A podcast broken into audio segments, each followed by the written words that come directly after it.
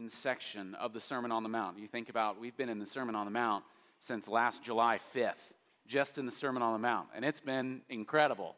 And I've been wanting it to end for a long time now, but today we finally get it to the end, going bit by bit, sometimes word by word or passage by passage. But, I, but one of the things that I hope that you see is Jesus, very much on purpose, not in randomness, was actually speaking these very words for his people in order for them to understand the gospel that he's going to provide them. If you think about the sermon as a unit, so when I say the sermon, I mean the Sermon on the Mount, you think of it as a unit you could draw three or four circular rings expanding outwards, where like the middle of a bullseye would be the Lord's Prayer, and then there's a beginning and end that forms another ring. And here we're coming to the end of one of those inner rings. And we can see the brilliance of Jesus' own teaching here at verse 12, where we have a dramatic conclusion to this end of, of what I'm going to call a big ring. The, the obvious link of the unit as a whole. So we've talked about a couple of times a top and a tail, seeing the, the literature as having a top and a tail of showing kind of beginning and endpoints, but also an argument that's been forming. And if you will, you can go back to Matthew chapter 5, verse 17, and you see the top, and then our passage today is going to be the tail. Matthew chapter 5, verse 17 says, Do not think that I've come to abolish the law or the prophets. I did not come to abolish them, I came to fulfill them. And in our passage this morning, Jesus is teaching from the tail of this argument in verse 12 So, whatever you wish that others would do to you, do also to them, for this is the law and the prophets. Jesus saw the crowd briefly where he unpacked the law and then hitched who he is to that law. So that the listeners would have understood what we have in the scriptures as the law and the prophets. And what Jesus so tremendously and almost scandalously does is say that he is the very fulfillment of the law and the prophets. So he doesn't do away with the law and the prophets. He doesn't try to diminish them in any sort of pattern or way, but he says that all the law and the prophets are talking about are actually coming from me or being fulfilled in me. And then he says in chapter 5, verse 18, chapter 5, verse 18, for truly I say to you, until heaven and earth pass away, not an iota, not a dot will pass from the law until all of it is accomplished. And then we have in our passage, therefore, or so, you might have in your translation the same connecting adverb, like two pegs where teaching holds together. If you've ever hanged your clothes outside for them to to dry, you hang one end of the string to a pole and then another end, and you hang all these clothes in the middle. This is much of what Jesus' is teaching is here in the Sermon on the Mount. It's not something nice on the back end of so many commands we see of what is called the golden rule. It's not just something nice that he tallies up so that he can make a conclusion and go on to something else, but it's something so significant to point at what Jesus is not only saying, but who he is altogether. So, Jesus, think of all who Jesus is. Think of all that you know of Jesus to be. Think of all that, that is written about who Jesus is in His Word. He's the great fulfiller of God's grace. That's who Jesus is and what His Word says to us. He is the great fulfiller of all of God's grace. He's the fulfillment of our need. He's the centerpiece of all of God's revelation. And then He places Himself at the centerpiece of that creation. So it says that He came to fulfill the law and the prophets. The prophet's purpose in the Old Testament, you might not read the Old Testament that much, or you might skip over the prophets because they're either very large or very minor, or you don't really know what they're talking about. But what the, the point and the purpose of the Old Testament prophets were was to point forward to a coming fulfillment where God's justice would have been exemplified or the laws. You think about the laws, all the lists of laws that you overlook, or maybe you're reading the Bible through a year and you skip over what you're supposed to read, and maybe the end of January or in February. You think of what the law is in the Old Testament. The laws demand in the Old Testament, it longs for perfection and holiness. So you have the prophets aiming for God's fulfillment to come, and the law is demanding holiness and perfection. And then Matthew, in his work, would later record that the prophets and the law prophesied for a Messiah until John. So after John, there were no more prophets. And it's likely not that they were silent, not in, the, not in their importance, but in, rather instead of their attention, because their fulfillment arrived on the scene where Jesus has arrived for us to understand. So, if any of you have ever been used to maybe a Broadway play or a production at a school, there are uses of light. So, the stage stays the same, the backdrop stays the same, all one or two hours of a high school performance or a college performance. But, but the way that they use lights in an auditorium like this is to, to paint our focus on something specific. So here we have our focus going from the law and the prophets, and it's not that they go away in importance of what they're teaching, but now it seems like this spotlight is on the very person of Jesus altogether. And what Jesus does is that he teaches all these listeners to understand and know the law and the prophets because they are talking about himself. And what Matthew has been doing for several chapters is setting before us Jesus' relation to and use of the very law that we have in the Old Testament. It's clear that Jesus here endorses the law. It's clear that he sets a vision for his own followers to go even deeper than the law, not just using the law practically, but understanding the real heart of the law, taking all of our relational and spiritual issues to our heart's base and our heart's real intention. So the Sermon on the Mount is much more than an ethical decree. It's much more than if you obey this like a fortune cookie, then you'll just have a better day. It's more than a set of rules or a guide for the Christian's life. It's a vision of how you and I are to live in light of the Messiah. The Sermon on the Mount, we've said it before, is for Christians, for us to live a Christian life in understanding the gospel more fully of what Jesus has given to us. The law and the prophets were first heralds, but are now witnesses to the climax of God's purpose in Jesus as he introduces, think about this, as Jesus introduces to us, as he inaugurates to us the very kingdom of heaven. Jesus shows up on the scene and inaugurates, think about the power of that, and initiates the very kingdom of heaven. And within the kingdom of heaven, we have a new relationship with God that transcends mere keeping of rules. Because in our place, rules have been kept on our behalf, where now we live we obey, we ascend to righteousness, not out of fear, but love.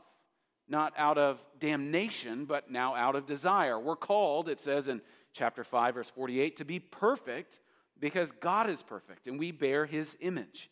And he sent his son to show us perfection, to show us righteousness. But not only that, in our imperfection, as we have seen week after week after week, if this is what the law demands, I look at my own heart, I see my own self as imperfect, revealing itself again and again, he will assume our place, our imperfect place, at the true altar and fully demonstrate to us the love that we are to have for the Father and our own neighbor. So Jesus fulfills the law, not giving a new law or a new religion, but causes a new relationship with God. That is what Jesus came to achieve. And then he tells us to do unto others as we would have them do to us. Think of the brilliance of all of Jesus' argument. Our text this morning is the end, or the high point in many ways, and the climax of the Sermon on the Mount. It defines our pursuit, it outlines God's grace, it demonstrates how amazing and unique God's kingdom is because He is who He says He is, but then He says that we should live in light of His glory, in His grace, and His perfection it defines our pursuit. So I want you to see in this text the, the context of what is called the Golden Rule. I want you to see the command that this has in your life and also the command that it has on its own. And then I want you to consider some overwhelming and life altering consideration and applications.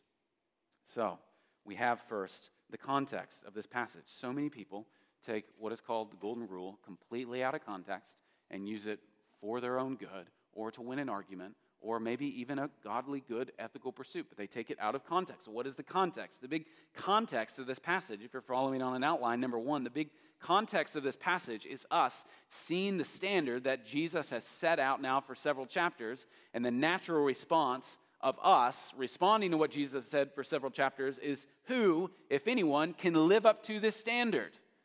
And he answers that. In the immediate context, he answers that we should ask, we should seek, we should knock. That when we feel ourselves to be so absolutely helpless in our own circumstances, we have this promise that there's a God who is called Father, Father, Father. Again and again and again in our word, there is a God who is our Father who gives good gifts to his children. Therefore, if he is who he says he is, we have to ask. We can seek. We should knock. And now it's as if Jesus says, Now receive the good things of God's grace. Therefore, you must be gracious to your fellow man. Would you receive good things from God? Therefore, do right things to others. In effect, verse 12, in its context, is the summary of a Christian's life within the gospel. We have received so much from God, we've received everything we need from God. And in turn, we should be graceful to other people in their own walks or lives. This is the relational summary of the law and the prophets.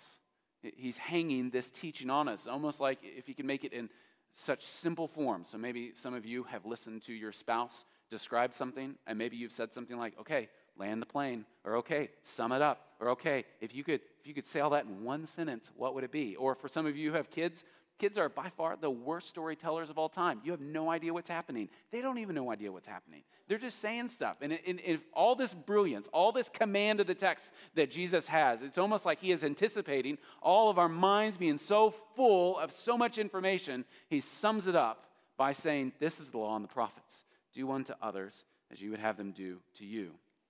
But look more precisely in context of verse 12 and understand the context here. Your version may say therefore or so. Anytime you find a therefore or so, you've got to ask yourself, why is that there? Why is the so or the therefore there? Now, linguistically, this is categorized as an inference or an implication. There's an argument that has an implication at the end, a conclusion to a statement or event. If it's raining outside, or it's raining outside, so I went inside. It was sunny outside, so I went and played, right? So, whenever our Lord tells us here in verse 12, it's not isolated or cut off from the things around it. You think about verse 12, this isn't brilliant here, but verse 12 comes right after verse 11. And you think about verse 11 here. What does verse 11 say? If you then, who are evil, know how to give good gifts to your children, how much more will your Father who is in heaven good give things to those who ask him? So, whatever you wish that others would do to you, do also for them. This is the law and the prophets. The gospel isn't just do good. In fact, the gospel at all isn't do good and then God will love you, or do good and then get into heaven, or do good and good things will be done to you. But rather, the gospel, in summary, is good has been done to you through the person of Jesus. Think about the goodness that God has given to us in Christ and that the Spirit that the Father and Christ sent to us. Think about when you think about the totality of all that's been done for you. Salvation has been provided to you. Help when you feel alone or isolated from anyone around you, when you feel like you're walking in this life with circumstances that no one will understand or no one will grasp, or you feel isolated or depressed like the psalmist. The help that has been given to you by the Spirit. Or you think about what has been offered to you as the church, the fellowship of the saints, where we are marching towards heaven together, not in isolation, building one another up in faith and in joy. Or you think about the assurance that has been provided to you from God, where, where, the, where the Spirit seals you in truth, also in practice, and the glory that is awaiting you. All that God has been given to you. We're immediately struck by the principle with the truth that our relationship with God ought to set the standard for our relationships with anyone around us. If all of that is true, then the rest of our relational lives have to be more significant and different. See from the scripture where outside of this text really takes root, our Lord joins together uh, the, a vertical pursuit and a horizontal relationship with those. So maybe you've heard it said in different places. I feel like I always heard it said at camp. You have to, you have to work on your vertical relationship with God, and you also have to work on your horizontal relationships with others. What Jesus does, that's a natural way to view anything. So that could be the case in any religion or any cult or anything. What Jesus does is he actually merges those together. That because your vertical relationship has to be a certain way, it actually dictates how your horizontal relationship is. You can't separate them. You can't just work on one and not it have uh, relational effects on the other, or work on the other and have it not relational effects on the vertical.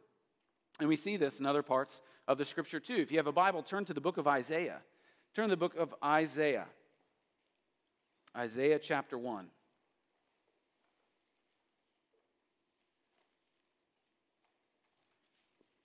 Isaiah chapter 1, we see from outside of our particular text where this is also a principle where Jesus has merged together this idea of our vertical and horizontal pursuit. That's not something that should be new to the listeners of God's great covenant. In Isaiah chapter 1, God tells his people that he's tired of their praying. Think about that. You ever thought God would tell you that? I'm actually tired of your praying. Where in fact, he says he wants them to stop praying until they do something with their own relationships. They thought, regardless of what they did to others, as long as they came into the temple and sacrificed and offered loud prayers to God, they'd be okay. But look at what God says in verse 15 of Isaiah chapter 1 When you spread out your hands, I will hide my eyes from you. Even though you make many prayers, I will not listen. Your hands are full of blood. Wash yourselves, make yourselves clean, remove the evil of your deeds from before my eyes. Cease to do evil, learn to do good, seek justice, correct oppression, bring justice to the fatherless, plead the widow's cause.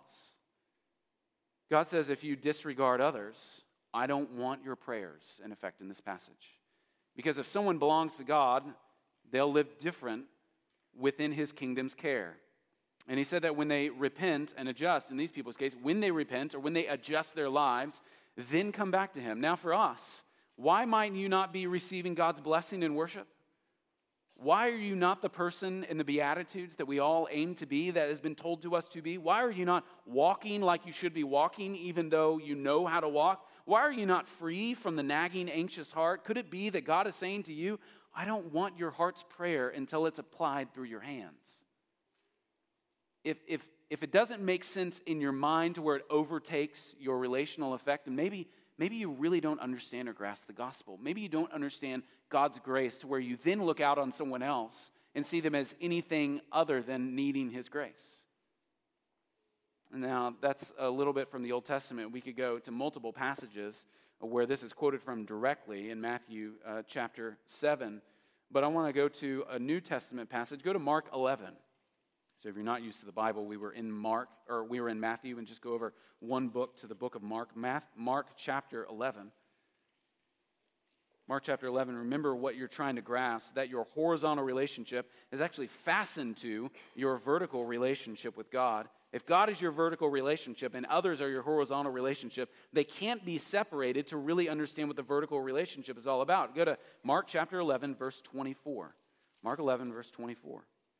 It says, Therefore I tell you, whatever you ask in prayer, believe that you have received it, and it will be yours.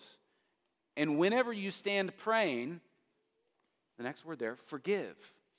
If you have anything against anyone, so that your Father also who is in heaven may forgive you. See what he does there? It's a tremendous promise about your prayer life, your prayer in faith what you'll receive there, what you are praying for, and what is promised that you'll receive. But the Lord says that you cannot do that in full if you don't take into account your own horizontal relationships with other people. When you stand seeking to call out in faith to God, be sure that your horizontal relationships are acted out in the same manner that you wish to receive vertical mercy. So that's the immediate context and a little bit more remote context going all the way back to the Old Testament and New Testament, and then we come again to Matthew chapter 7, verse 12. Within the sermon, he's told us how to act towards him, how to act towards others, how we're to be generous and merciful, how we're to hunger and thirst for righteousness, how to worship him in spirit and in truth, how not to live hypocritically. And so, in sum, how are we to do all these things? It's like Jesus gives us all of the nutshell. He says that we are to live righteously that exceeds the scribes and the Pharisees, so that whatever you wish that others would do to you, do also to them, for this is the law and the prophets. From here, we can know if we're walking within the gospel. Uh, just an immediate application here is if it becomes difficult for you to love people the way that this is calling you to love people, the real problem may be your understanding of the gospel altogether. It may not be them at all. The problem might be you and your relationship with God, your understanding of mercy, your understanding of grace. You've probably heard the quip little saying for forgiven people are forgiving people. And if you're an unforgiving person to someone else, do you really grasp what it means to be forgiven by God from your sins? And we've seen again and again in the sermon how deep our sins are. So that's the, the context of the passage. And I want you to see the command of this text. Now, for 400 years, this passage and other corresponding passages in the New Testament has been known as the Golden Rule. Though used regularly in Christian literature, I couldn't find out who originally used it. It, it kind of showed up about 400 years ago. But even for non Christians, this is the Sermon on the Mount. This is the real faith that they say Christians ought to have, the Golden Rule. This is what they they call out to us and say, You're not living like Christians because you're not even doing this. This is the faith that we also say we subscribe to. The golden rule is so significant, in fact, that it's not even relegated to Christianity exclusively. All the other religions have stuff like this. Old ancient religions have little phrases that are much like this. And in fact, there are just normal rules and patterns to every society that are just normal. You know, it's in every society, it's not okay to steal. In every society, it's not okay to murder people. In every society, rape is not okay. In every society, this kind of rule happens. Do something to someone else as you would have them do to you, but we still construe it a little bit.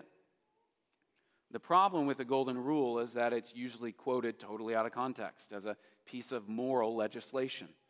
But the Sermon on the Mount is not, nor is this verse, moral legislation. Sinclair Ferguson precisely describes the thrust of the sermon in this verse when he says, This is Jesus teaching us what the kingdom of God does when it invades a community or invades an individual. I love that. This teaching shows us what God does when his teaching invades our hearts. That's why my sermon isn't called the golden rule, but the golden vision. This verse and the verses before it has Jesus teaching us what the kingdom does when it invades our hearts it changes our hearts, not only toward Him because He regenerated our hearts, but it also changed our heart's affections towards other people that we may have previously thought of as less than us or more than us, when in reality we're all sinners and needing God's grace. We need to hear again and again that the gospel draws us to that God draws us to himself through the gospel, changes us from the inside out, and then sends us out, now changed people for his own glory. Except that you and I are naturally legalistic people. We naturally think we have to earn God's love so that He'll love us. Or we naturally think we have to earn other people's love, then we will love them. We are natural legalists. Legalism is law that's detached from God's grace. Uh, it's a commandment detached from God's gospel. That's why legalism, which is exclusive law or command, never saves anyone. And in fact, maybe some of you who grew up in a legalistic household it makes you really miserable. This idea of everything is about rules and no grace. Not that they're detached from each other, but oh, things that we've remembered again and again of how Matthew is showing us a pattern that we see in the Old Testament that the Israelites were brought from their bondage through the sea and then given God's love and rule.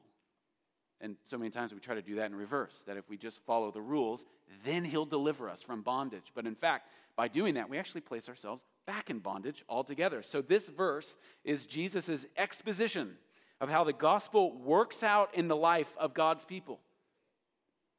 Now, when I say that this verse is a gospel verse, you might go, uh, Jesus literally says that this is an outflow of the law and the prophets. How can the law, which this attaches itself to, not be legalistic? How can a law not be legalistic? It's a great question. It's an obvious question. It's a good question. And the answer is because the law is actually gospel centered altogether. Now, what I mean by that, if you think about the law in Exodus 20, think of the law or the center of the law, the deliverance of God's people from bondage. How does God speak to his people there? Does he say, You do this, and you do that, and then do those things, and then I will deliver you? No. He says, I have done. I am the Lord who brought you out of the land of Egypt and bondage. And he spoke to his initiated, of his initiated grace toward them, and then says, Now live according to the grace from me that has been demonstrated to you. As I have done so mercifully and gracefully toward you, now go and do likewise. You see how there's gospel there. You see how the sermon that Jesus has is for believers, not just to fully understand so that we may live more righteously, but also the more we understand it, doesn't the brightness of God's gospel just show up in our hearts? Are we, are we just more amazed where we sing songs like we did earlier, or hear other people pray, or pray with other people? Doesn't that become so much sweeter when we truly understand the, these laws and prophets and the command that God has given us? Another way is not just believing in the intention of the golden rule, but we also have to understand how we can be entrapped by messing up some of the words in the golden rule. You might say uh, the golden rule is those who have the gold make the rules, right? We've all done that on the playground, right? If I have the ball, then I'm the first captain and I can pick whoever I want on my team. And you might say that I should do to others what I want them to do to me. What about me? Take it up a notch. Let's do to others what I'd like them to do to me. And that's the truth of how people operate in our own day. It's all about my truth or my experience or my want or my self love, my elevation of my own self. It seems like I heard this all the time in elementary school in the early 90s by teachers who would have been trained in the early 80s that the most important thing is that you love yourself. If you don't love yourself, they said, no one else will love you. And I'd come home and I'd say that. My parents are very nicely to a seven year old say, It's not really the gospel, right?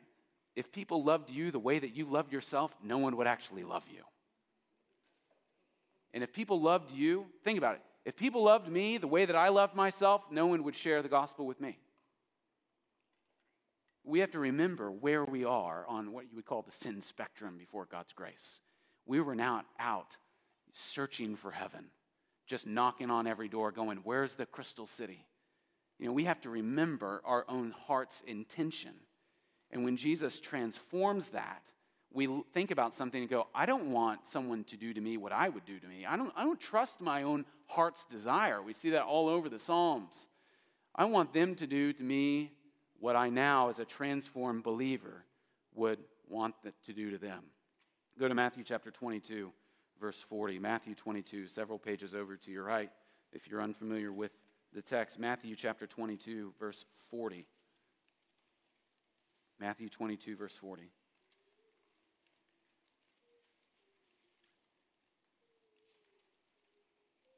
Matthew 22, verse 40 On these two commands depend all the law and the prophets. Jesus is asked, What is the great commandment? And he says to them, He's approached by a lawyer. Teacher, what is the great commandment of the law? And he says to them in verse 37 And he said to him, You shall love the Lord your God with all your heart and with all your soul and with all your mind. This is the great and first commandment. And a second is like it you should love your neighbor as yourself. On these two commandments depend all the law and prophets. We see this connection here of verse 40, going back to our own text in chapter 7, we see the connection there of not only this passage, but also what this passage is talking about. The, the greatest commandment there going back to Deuteronomy 6, and the second commandment going back to Leviticus 19, verses 17 and 18. In other words, loving your neighbor as yourself and doing to someone as you'd have them do to you, mutually explain one another. The word, though, for love, to kind of heighten our understanding of what does it mean to do something for someone else that I would have them do for me? What does that mean? It's more explained cross reference wise in this particular chapter and passage. The idea of love here is one of self denial. To truly love someone, you have to show them self denial. You have to deny yourself. That's what it means to love them.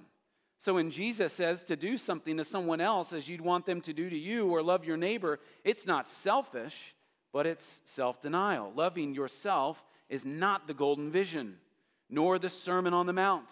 If people loved you according to how you loved yourself, no one would love you altogether because you wouldn't want it and you don't deserve it. You wouldn't want someone saving you. You wouldn't want someone telling you abruptly the gospel message altogether. You wouldn't see yourself as the root issue with a heart problem. You see how drastic this is.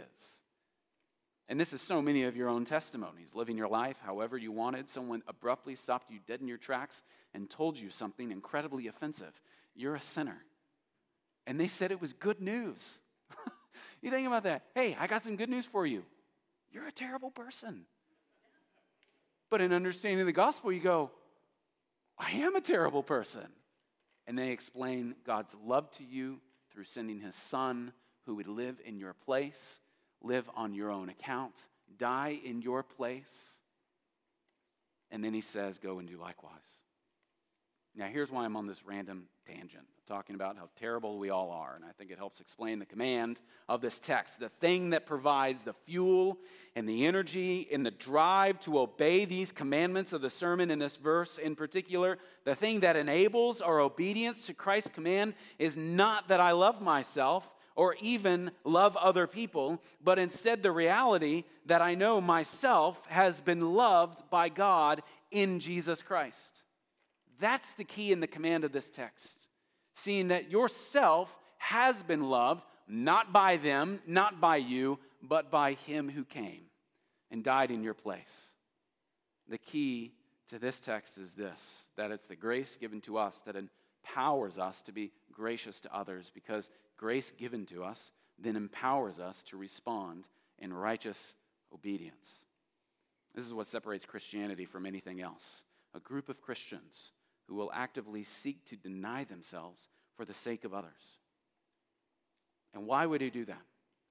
Why would they seek to constantly deny themselves? Are they, are they sad people? You know? Or are they wimps? You know? Are they just little passive pansies or something, little, little people? No, their motivation of brotherly self denial is a reaction to the self denial, the self denying sacrifice of our Savior Christ Jesus. He's the one who's caused us to say, Jesus loved me and gave himself for me.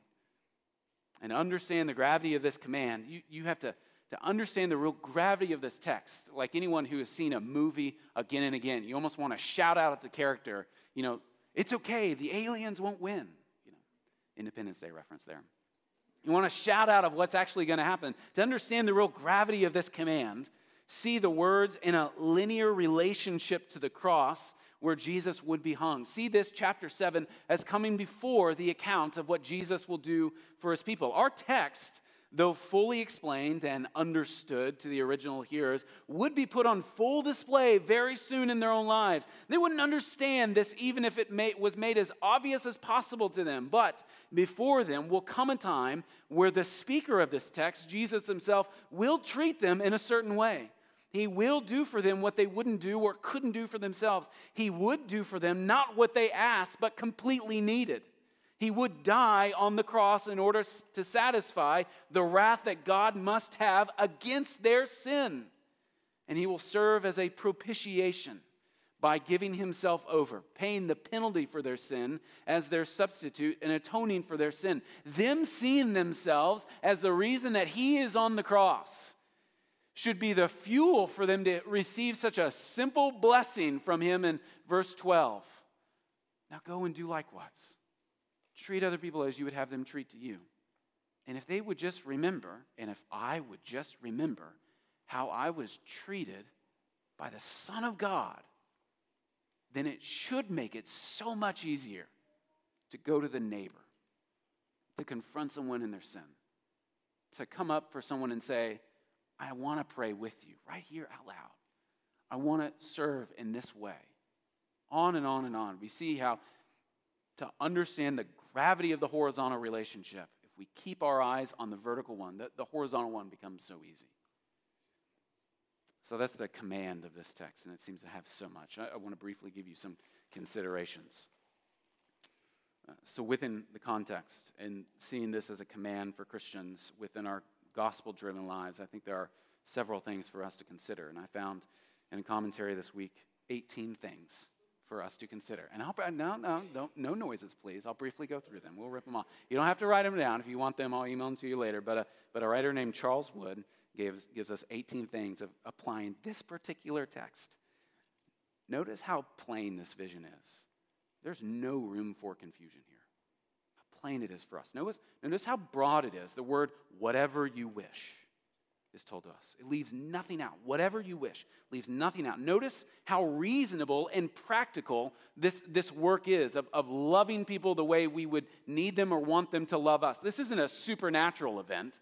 The supernatural event has already happened where God has redeemed your heart and summoned you to Himself, brought you from hell and placed you in heaven. The, the easy part, the practical part, the reasonable part, reasonable part is to do unto others.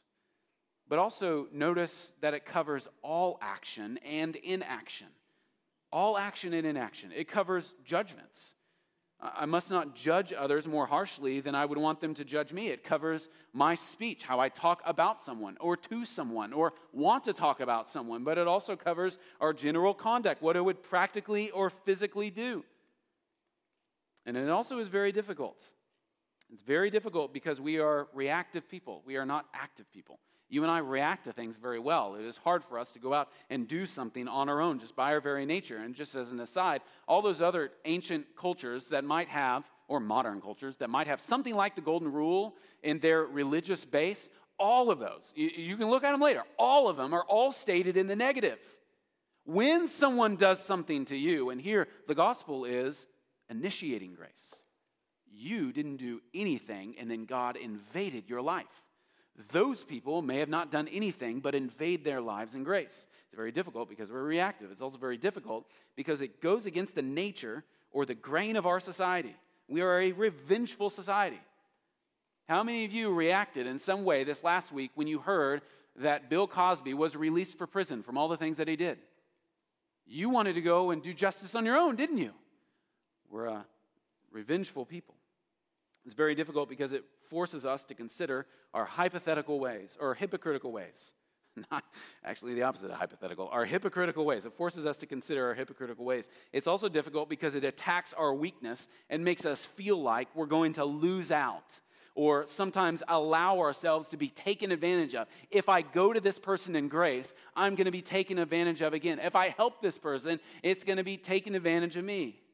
But it's also very beneficial as a rule in our lives. It shows us that we understand the gospel altogether. When it becomes easy to live your life gracefully towards others, it should encourage you that you have a good understanding of the gospel.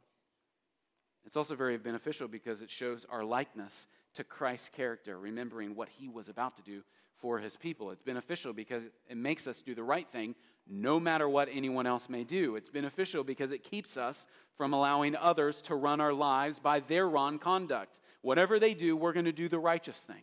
As difficult as it is, but as beneficial it is to our soul. It's very beneficial because it makes us concentrate on acting rather than merely on reacting. We do for the sake of the gospel rather than sit and observe. And it's very beneficial because it keeps us focused on being holy and righteous. And lastly, it takes no notice or account of what others have done. The gospel is the good news that our holy God is not abandoning his people due to their sin, but has rescued them for himself through the death and resurrection of God the Son, Christ Jesus the Lord.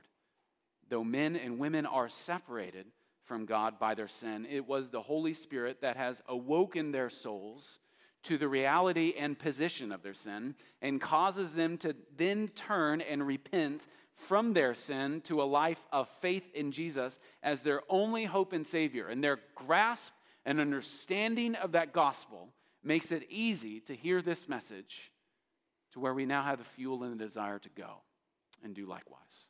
Let's pray to that end. Our gracious and heavenly Father, we thank you for the testimony of your Son. And we thank you for we are thankful for his testimony of reminding us of the gospel that you have given us, even as he's telling us to act in accordance with the gospel. Lord, we pray that we would be gospel people, that we would be gospel rehearsing people, that we would constantly remind ourselves and others of your grace and mercy towards us. We pray that you would give us courage to live out the application of this fully. Pray this in Jesus' name. Amen.